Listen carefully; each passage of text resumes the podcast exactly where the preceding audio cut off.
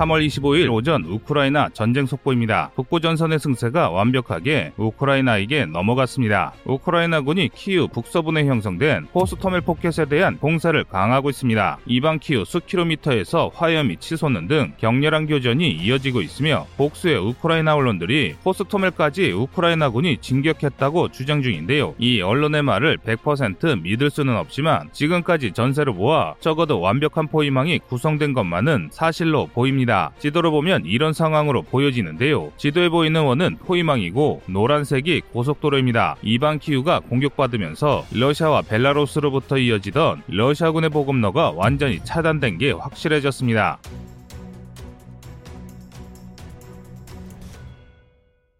우크라이나 언론들의 호들갑대로 지금 당장 호스토멜을 점령하지 못하겠지만 2, 3일 내 러시아군의 항복을 받는 것은 그리 어렵지 않아 보입니다. 적어도 1, 2만 가량의 러시아군이 이중으로 구성된 포켓 안에 갇혀 있는 것으로 추정되는데요. 만약 호스토멜 포켓이 소멸된다면 우크라이나군이 하루 이틀 안에 원전이 있는 체르노빌과 국경 요지 프리피아티를 되찾을 수 있게 됩니다. 또 이게 다가 아닙니다. 미국 전쟁연구소는 3월 24일 발표를 통해 3월 23일 밤 9시 9시까지 우크라이나군이 키우에서 체르니우로 이어지는 P69 고속도로를 거의 탈환했음을 밝혔습니다. 지도상에서 도로를 따라 진군한 러시아군 일부를 제외하면 체르니히우로 이어지는 도로가 거의 해방됐음을 알 수 있는데요. 이를 통해 우크라이나군이 체르니히우와의 연결 통로를 복구하면서 북동부 역시 전쟁 전 국경을 회복할 것으로 보입니다. 하지만 그럼에도 러시아 야욕은 멈추지 않고 있습니다. 우크라이나 언론 키우 Independent에 따르면 러시아군이 아직도 키우 키우 점령을 포기하지 않고 있다고 합니다. 그리고 이를 증명하듯 어젯밤 사이에도 수미에서 진출한 러시아군이 우크라이나군에게 격파됐습니다. 우크라이나 장병들이 인터넷을 통해 브로바리 동부 소도시에서 적을 격퇴했음을 알리기도 했는데요. 이 영상을 보시면 러시아의 공세가 처참히 실패했음을 알 수 있습니다. Трофеечка. Танчик тоже трофейный. Дальше еще одна бэха стоит, тоже трофейная.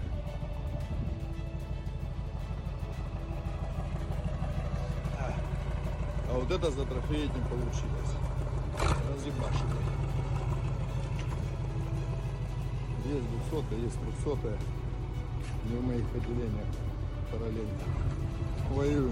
그런데 아직도 많은 분들이 이렇게 빨리 영토를 되찾는 게 가능하냐는 말을 하십니다. 러시아군이 한 달에 걸쳐 점령한 영토를 우크라이나군이 너무 빨리 되찾는 것이 아니냐는 것인데요. 그런데 사실은 이런 생각을 하시는 게 착각일 정도로 러시아군이 무능하기 때문입니다. 즉 우크라이나군의 진격이 빠른 게 아니란 뜻입니다. 이유는 간단합니다. 키우 복서부와 브로바리 인근을 제하면 지금까지 러시아군이 점령했다고 주장한 우크라이나 영토의 대부분은 밀밭뿐인 허허벌판입니다. 그리고 러시아 러시아는 무려 한 달 동안 허허벌판 사이에 있는 촌락조차 제대로 점령하지 못했습니다. 그저 무턱대고 수만 장병들을 진창과 시가지로 밀어넣었을 뿐인데요. 반면 우크라이나군은 러시아군이 점령하지 못한 여러 마을 주민들이 구성한 민병대와 체르니에 남아있던 일전처 여단을 중심으로 한 수비대의 도움을 받을 수 있었습니다. 침략군과 방어군의 격차를 고려하면 이 정도 반격이 딱히 놀라운 것은 아닙니다. 다만 러시아군이 상상 이상으로 빠르게 그리고 추하게 무너지고 있는 것은 사실인데요. 수미 지역에서 격파된 러시아군 전체 영상 보내드리며 오전 속보 마치겠습니다.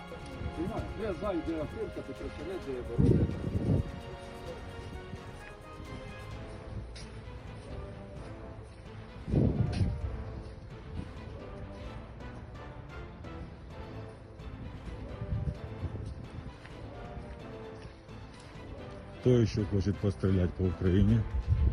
Добро пожаловать. Встретим с комфортом. Это Слободин. 오속보에서는 마리우폴과 그 인근 베르단스크의 상황에 대해 상세히 전해드리겠습니다. 이상 거리투브였습니다.